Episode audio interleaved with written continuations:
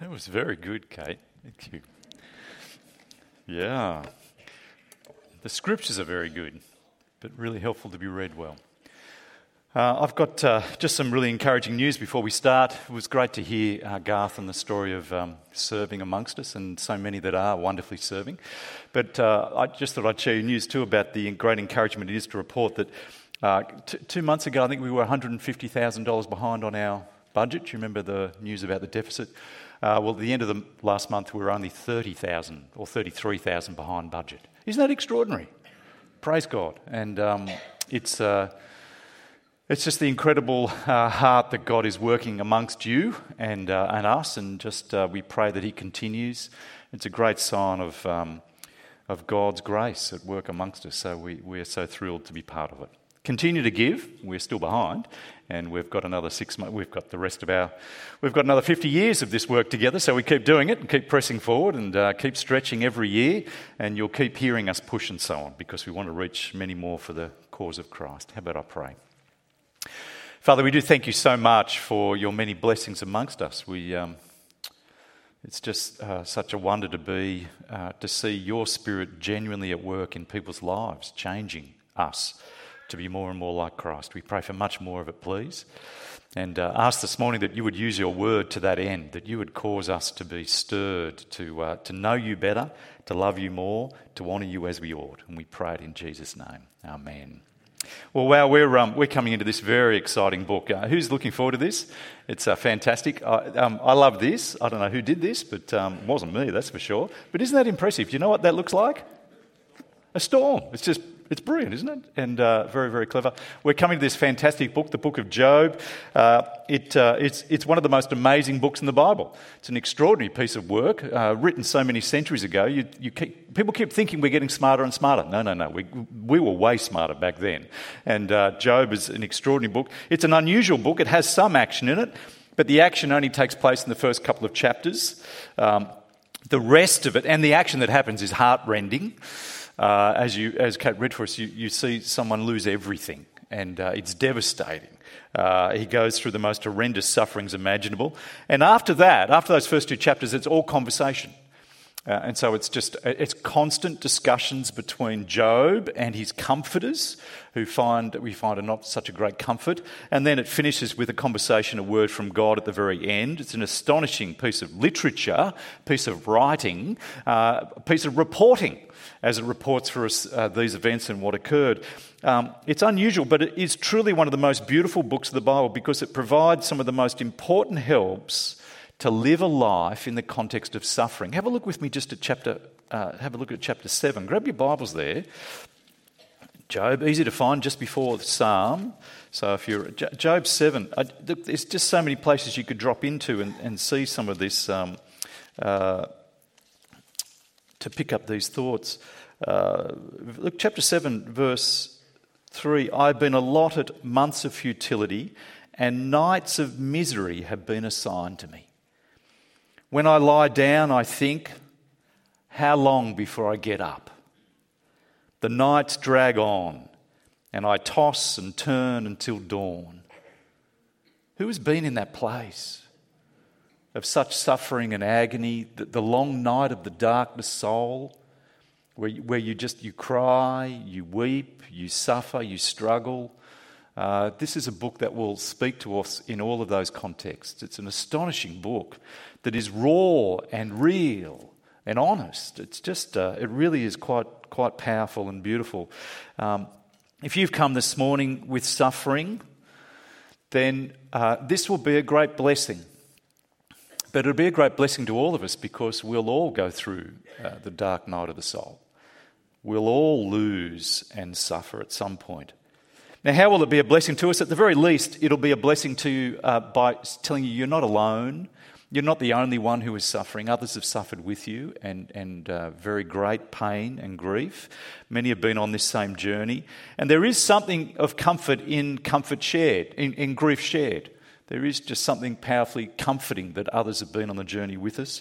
Uh, to hear that a deeply godly man feel what, feels what he feels, as we'll go through this, a deeply godly man who suffers and grieves and questions and wonders and hurts, uh, to feel what he feels just reminds us we're not alone. Uh, and to hear his journey will help you be prepared for your journey. It will come. It will come. Uh, but he helps us in deeper ways. And Jamie warned us about this. It helps us in deeper ways. This book is very confronting. And these first two chapters are some of the most confronting parts of this book. It gets to the end and it's very confronting again. It's confronting about the way humans think, it will confront us about the way we think about ourselves, it'll confront us about the way we think about God, and it'll confront us about popular Christianity. There's a kind of Christianity around, around the world, the Western world, that's very popular. Uh, you might be part of it. Uh, and this will, re- this will just tear that apart. It is hugely confronting. Um, and, but in all of that confrontation, here's where we're going to end this morning with, with comfort, because the confrontation actually gives us the grounds to have the greatest comfort. It may not feel it on the way through, but we're going to land with a great comfort that comes from it all.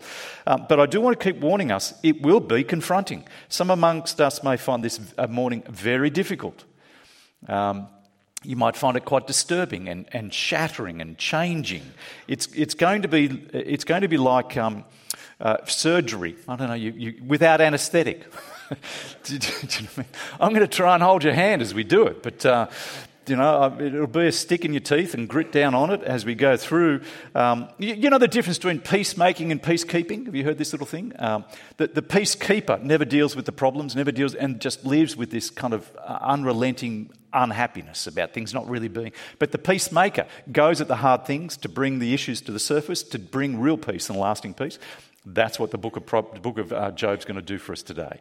It's not a peacekeeping book, it's a peacemaking book. It's going to go at the hard things, and I'm going to draw those to the surface. And uh, if you don't like this morning, um, I, just want to, I just want to say it's not my fault.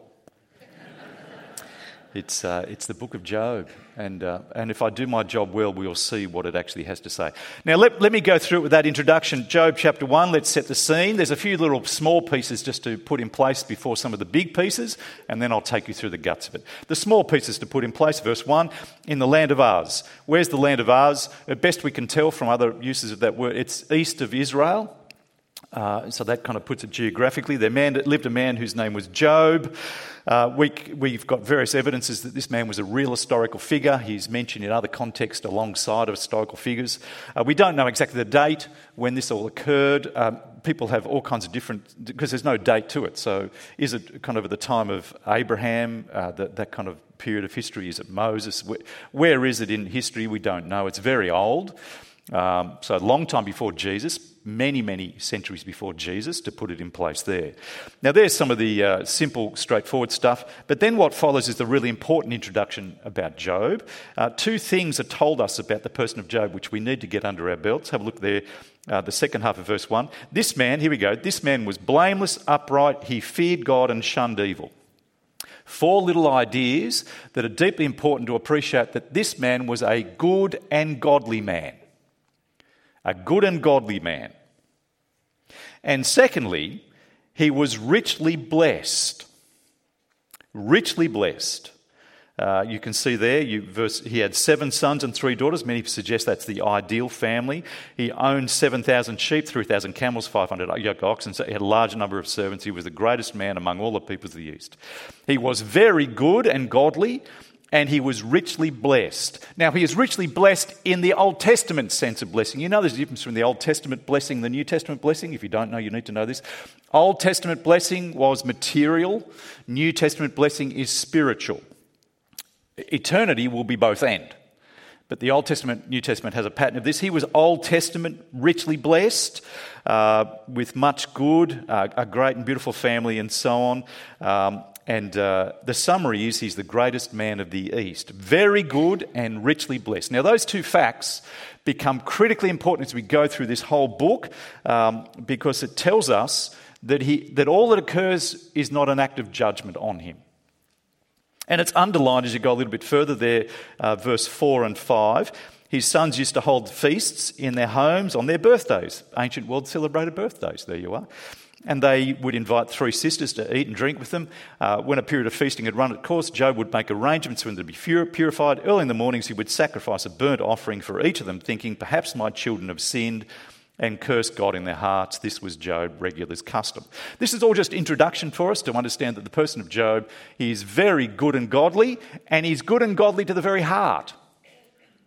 That is to say, he cares about heart religion. He is not just into superficialities. He cares about the possibility that one of his kids might have sinned in their hearts. It deeply matters to him that people are right before God and pleasing God. Very good and richly blessed. These two, two truths undergird almost everything that now happens through the rest of the book. So, as, as we go through the conversations, chapter after chapter, fundamental that you get that, those two facts in place. Very godly good and richly blessed in a material way. But then, verse 6, the action happens. And here's where it starts. Uh, one day the angels came to present themselves before the Lord, and Satan also came with them. The Lord said to Satan, We have now a conversation. Um, and here's where we move into confrontational territory. This is when we're going to really uh, see things hot up a bit. Uh, this is a courtroom scene in heaven the angels come, Satan is with them, or the Satan. Uh, the word Satan in Hebrew means accuser, the accuser, the Satan comes. A conversation's had between God and Satan. Now, one of the questions that people are asking is: Is this literally true? Is this literally? Is there a courtroom? Is God standing? Is this literally the case? Well, it's true. The idea of literalism is a very tricky one. Um, especially when you're dealing with a God who is non material, spirit, eternal, omniscient, omnipresent. Uh, how do you talk about God, who's all of that, in a way that we can fathom and understand? For instance, he says, um, verse 7, Where have you come from? Literal? Well, how does the omniscient, all knowing God have to ask where Satan's come from? Do you see a little, just a literal, it's true. What's been conveyed here is true, it's real. There is a malevolent power called Satan, the great accuser. Uh, there, is, there are an angelic hosts, and, uh, and this truth of this conversation is real, and we are given to see it. Um, they have a conversation, and God says to Satan, uh, verse 8, Have you considered my servant Job? There is no one on earth like him. He is blameless and upright, a man who fears God and shuns evil. Do you see this constant repetition? Job is a good and godly man. Satan responds, the great accuser, and he brings an accusation. Does God, Job fear God for nothing? Have you not put a hedge around him and his household and everything he has? You have blessed the work of his hands so that his flocks and herds are spread throughout the land. But now stretch out your hand, strike everything he has, and he will surely curse you to your face. What you have is an accusation from Satan against this man Job, but we'll see a little bit further. The accusation goes more broadly than that. So God gives him, verse 12, permission very well.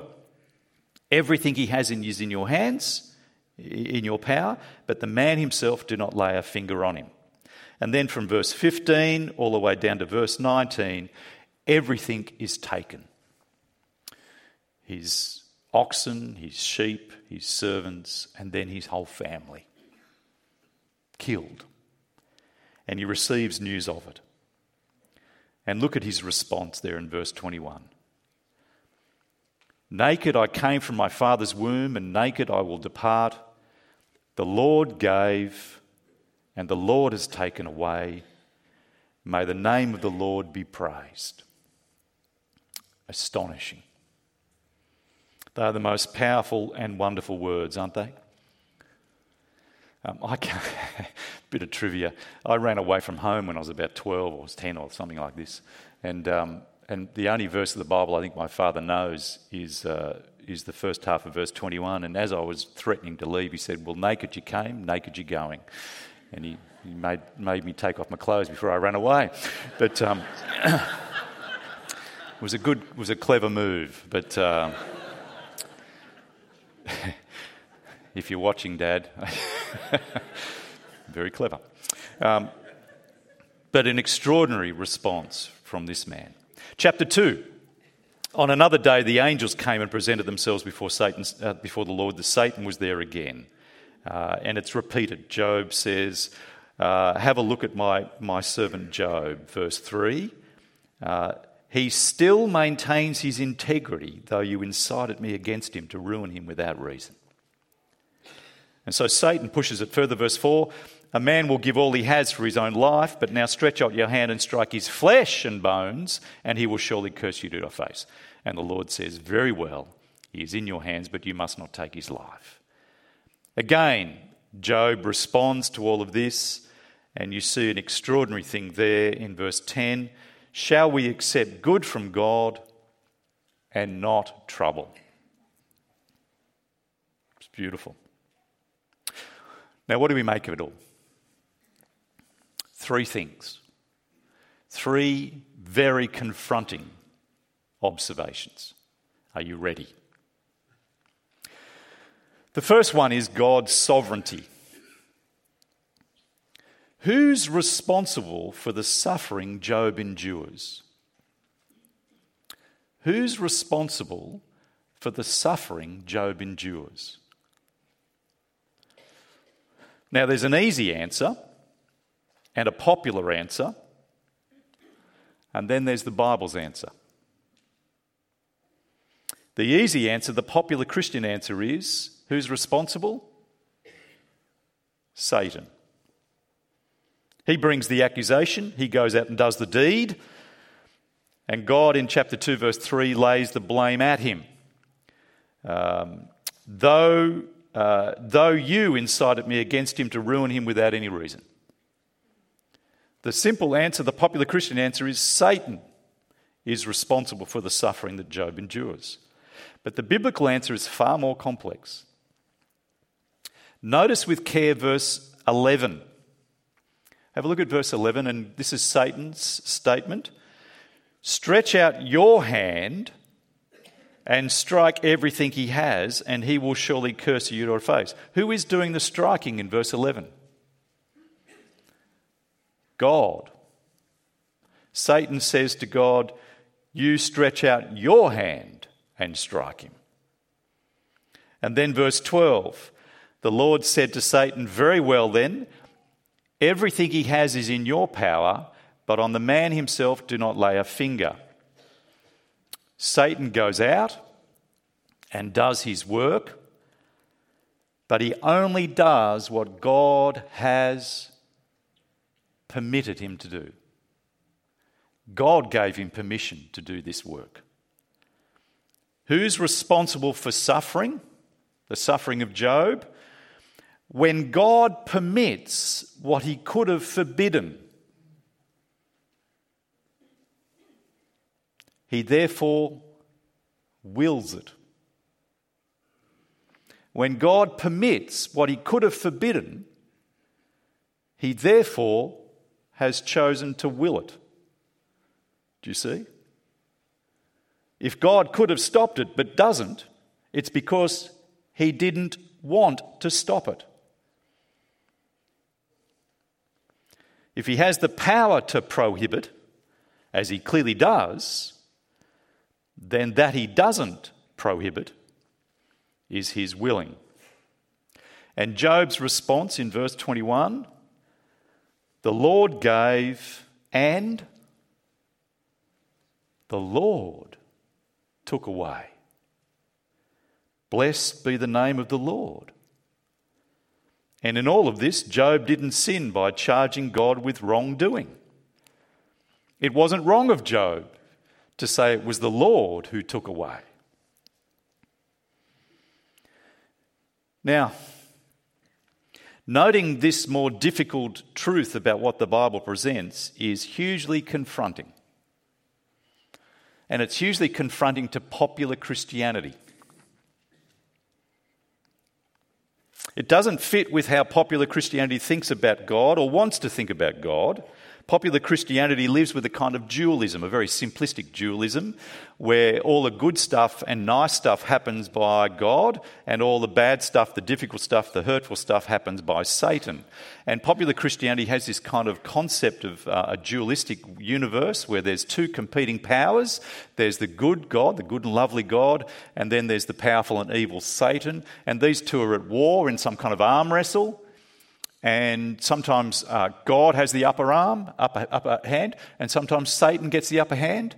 And so when the storm and fire comes, it's Satan who's wrestled control. But when the fires are put out and people are saved and rescued, it's God finally making good of what Satan has ruined. And so the tussle goes on throughout history in popular Christian mind. And so whatever's nice and good and beautiful, it's God. Whatever's painful, difficult, and bad is Satan. And that's a simple way of protecting God because God is never, never involved in evil things. He's trying to actually fix it up. Satan makes the mess and God comes along and fixes it all up and then he's over here and God comes and fixes it up and he's and you get this kind of dualistic power struggle between good and evil. Or it's a very simplistic, a very obvious, very easy way to think about the world because the world looks like it's got two powers at work. Good and evil. But this simple dualism just does not survive the Bible's testimony. When God permits what he could have forbidden, in some sense, he is therefore willed that it happens. And more than this, as we'll come to in the next confronting truth, God puts Job forward. There are deep things happening here and you get the richer testimony of the Bible. Come with me to Isaiah 45. Isaiah 45.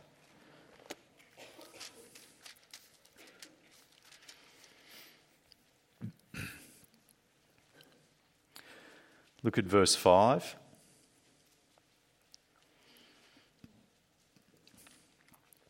I am the Lord, and there is no other. Apart from me, there is no God. Satan is not a power. He is not some competing force against me, the Lord of the universe. Verse 7 I form light and create darkness. I bring prosperity and create disaster. I, the Lord, do all these things. Ecclesiastes chapter 7, verse 14. Chase it up later. Um, good and bad, God has made them both. He has made one as well as the other. Lamentations chapter 3, verse 38. Is it, from not, is it not from the mouth of the Most High that both calamity and good things come? It is. If you've got your finger still there in Isaiah 45, have a look there at verse 9. Woe to those who quarrel with their maker, those who are nothing but pots, shards, among the pot shards on the ground. Does the clay say to the potter, What are you making? Does the work say to the potter, He has no hands? Woe to him who says to a father, What have you begotten? or to a mother. He is the one who does what he does. It's his throne room that the Satan comes to to bring accusation. And it's God who permits, as the sovereign God of the universe. God gives and he takes. He rules the universe and all of existence as the absolute monarch. There is no, there is no tussle in the heavenlies where God is somehow being defeated. He is the only true power. There is no other power that threatens or competes. He is the Lord. There is no other. He is the great I am.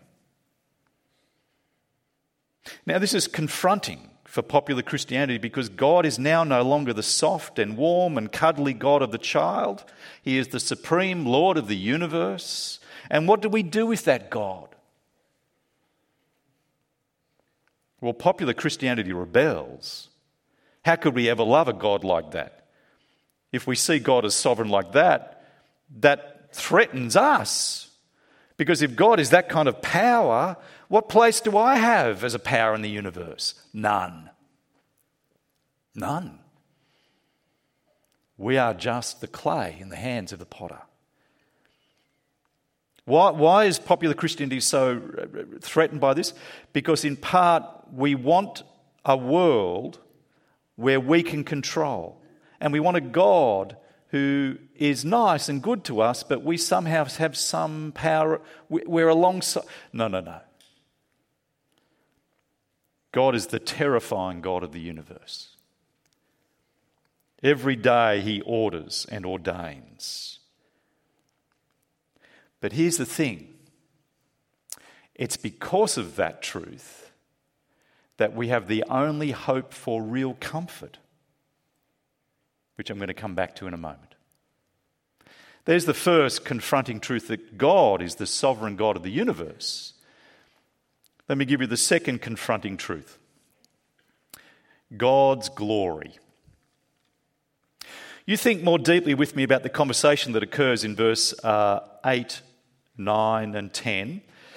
And notice the accuser's accusation that Satan brings to God about Job. Look at verse 9. Does Job fear you for nothing? Have you not put a hedge around him, his household, and everything he does? You have blessed the work of his hands, so that his flocks and herds are spread throughout the land. But now stretch out your hand and strike everything he has, and he will surely curse you to face.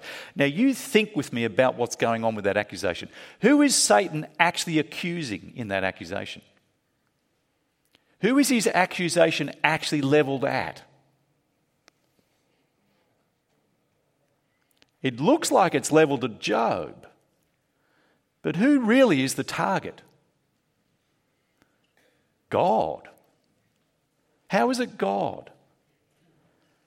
Um, well, an older man persuades a woman to say yes to marriage.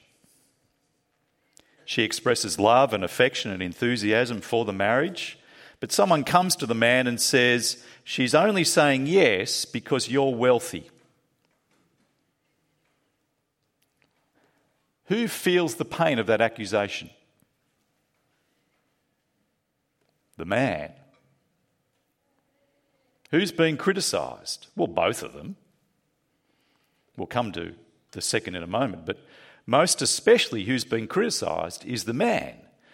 What's being said of him is if it weren't for your money, she would never be interested in you because you're not of sufficient worth in and of yourself to have someone love you, except that you give them lots of things.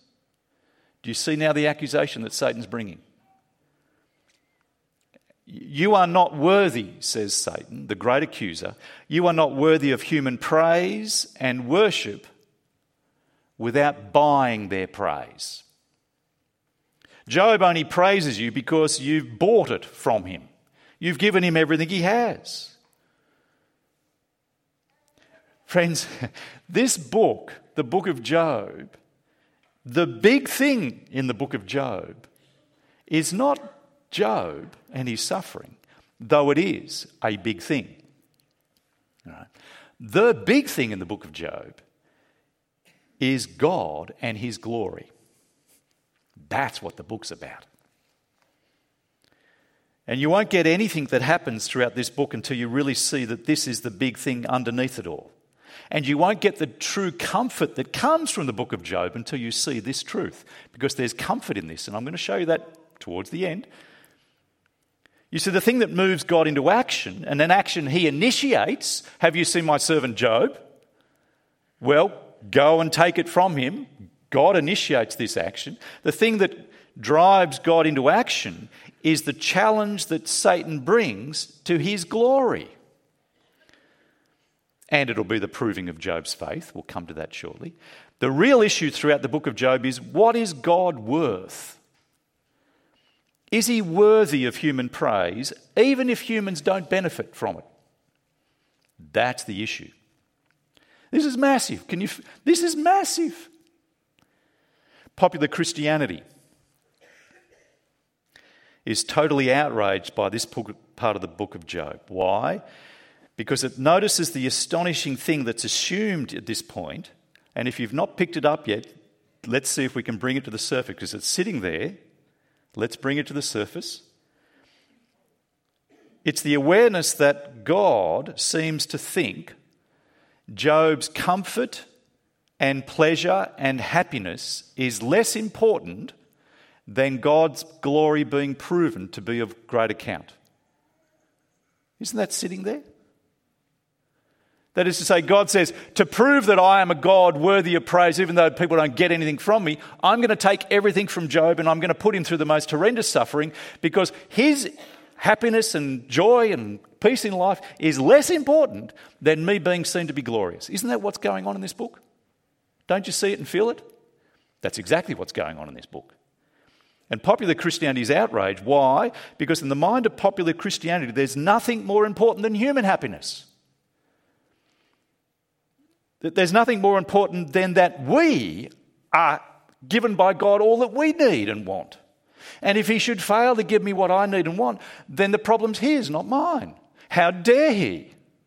Because popular Christianity still lives with the notion that at the center of the universe is me. And if God is there, He ought to be about me. And the book of Job uncovers it brings to the surface that popular Christian problem. That it's, if we don't come to terms with, we are lost. It brings to the surface the truth about who God is again. That He is God and there is no other. He is the potter, we are the clay. He is free, Romans chapter 9. He is free to do whatever He pleases in His universe because you're just a piece of His creation. That's all you are. You are a, a thing He has made. He towers over you. He owes you nothing. He is God. You're just a creature and a sinful one. One of the dangers with popular Christianity is that it comes to God not because of the worth and glory and greatness of God, but because of what God gives them. Popular Christianity comes with a hidden agenda, which is I'm coming to Him to have Him serve me. Whereas Jesus died for us that we might no longer live for ourselves, but for Him who died for us. 2 Corinthians chapter 5. Popular Christianity adds God in to my life as I pursue the life I want to live and I take God along with me on the adventure that's my life. But biblical Christianity will have none of that. He is God. It's confronting. It's confronting. What is God to you? Do you see who it is we're dealing with? We, we so naturally have great thoughts about ourselves and small thoughts about God. Well, Job, the book of Job, tears that apart. It says to our world, I am God, you are not. I made you for my glory. The most important thing in existence is that I be glorified, not you. I saved you for my glory, and my glory I will not give to another. I'm just quoting text after text. You see, the conversation is actually causing us to have an experience of seeing who God truly is. He is the center of all things. And conversion, becoming a Christian, is repenting of living for myself. And it's coming to the realization that I need now to put Him at the center of my world, not me. Are you able to say, He is the potter, I'm the clay?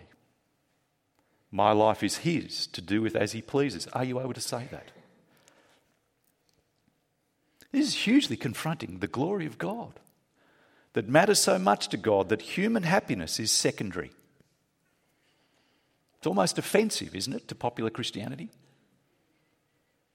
But it's the inescapable truth that emerges from the book of Job.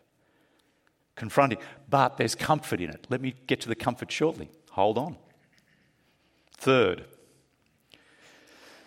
the accusation that Job that Satan brings is first and foremost against God, but it's also against Job and his faith.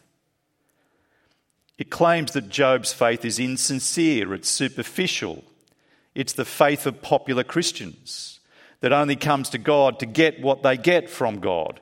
It only comes because God gives us toys. And it raises the question for us this morning about our own faith. Why are you a Christian? Why have you come to Jesus? What kind of faith do you have? What, what kind of uh, concerns do you have? Are you interested in God only because of what He gives you?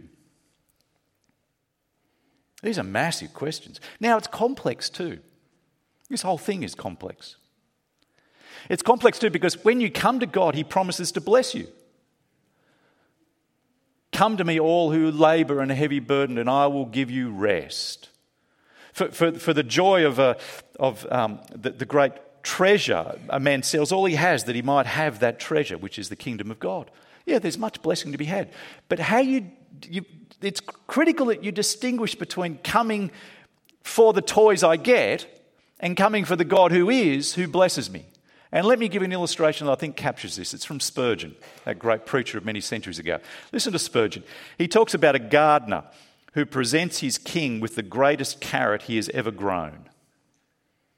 Comes to the king in his throne room and brings this incredible produce and lays it at the king's feet and says, King, I just I honor you. I, I, I love your, your rule, and I just want to I want to honor your rule with the first fruits of my labor.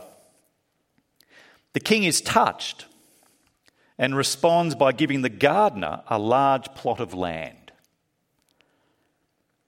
There's a nobleman who's watching on, witnessing this event, and he puts it together and says, Wow, he brings a great carrot and gets a great block of land.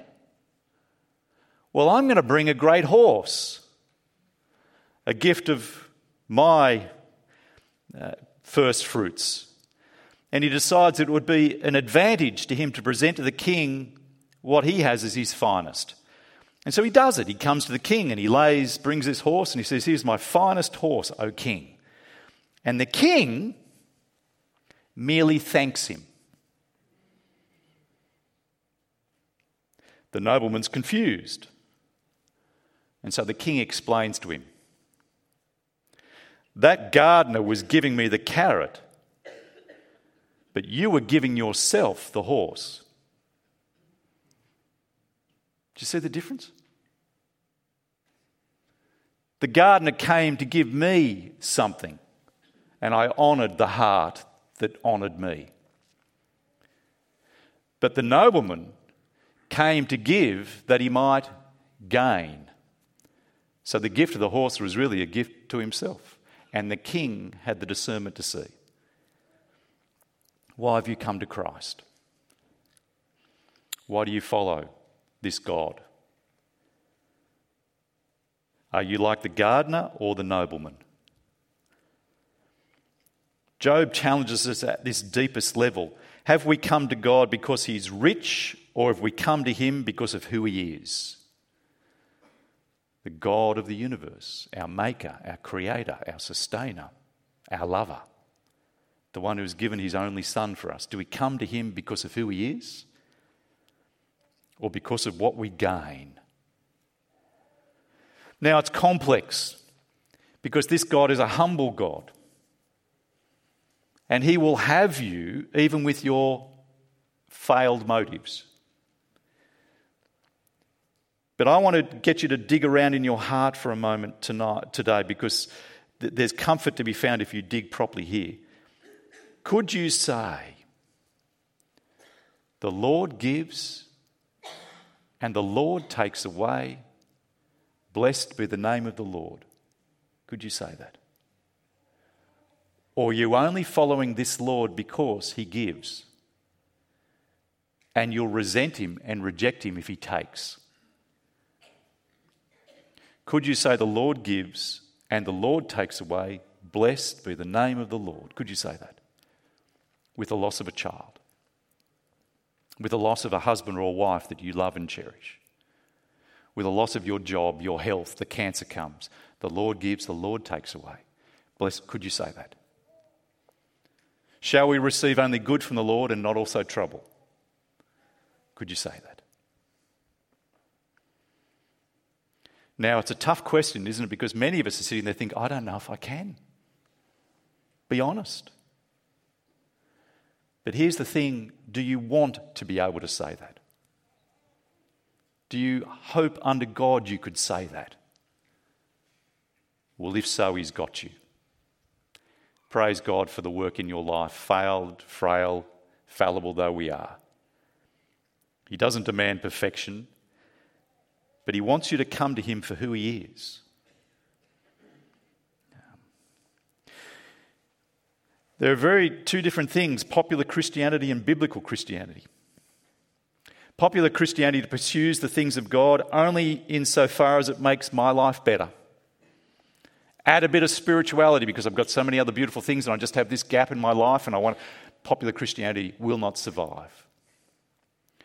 Biblical Christianity says die to self and live for him who died for us.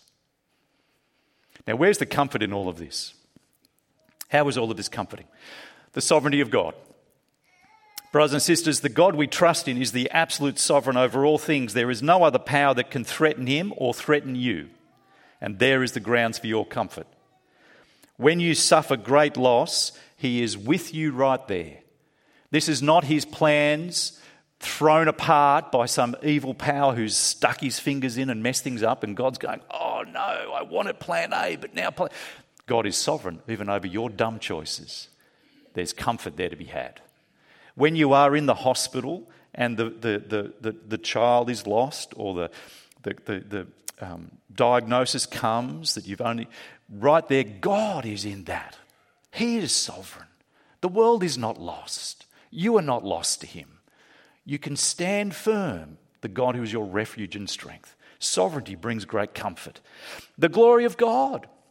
How is that a comfort? How is the fact that He is more concerned about His glory than you a comfort to you?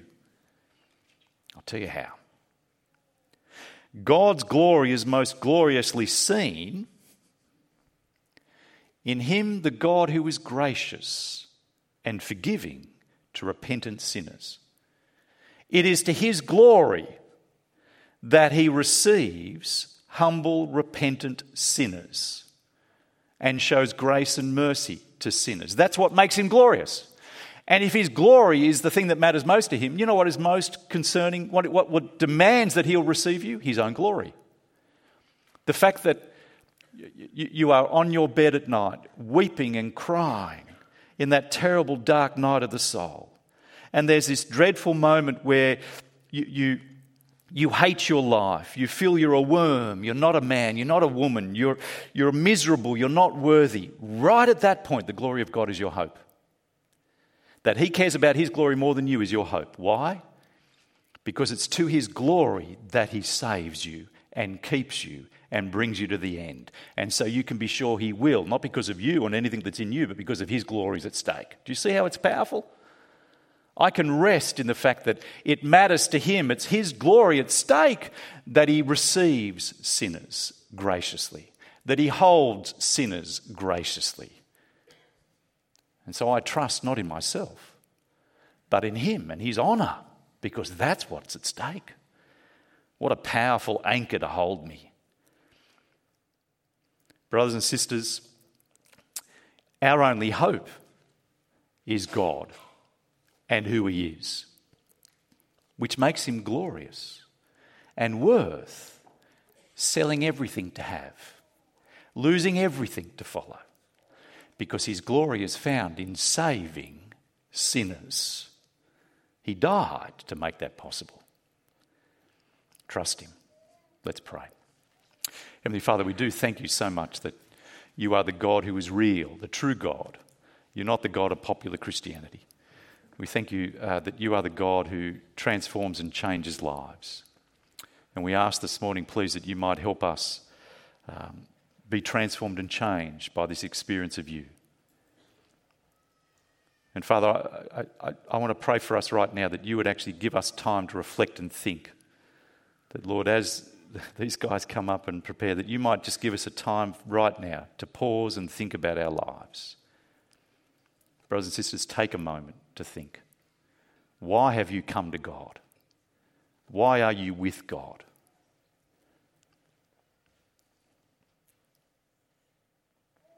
Heavenly Father, we thank you that it's your glory to save sinners. And so we have hope. Amen.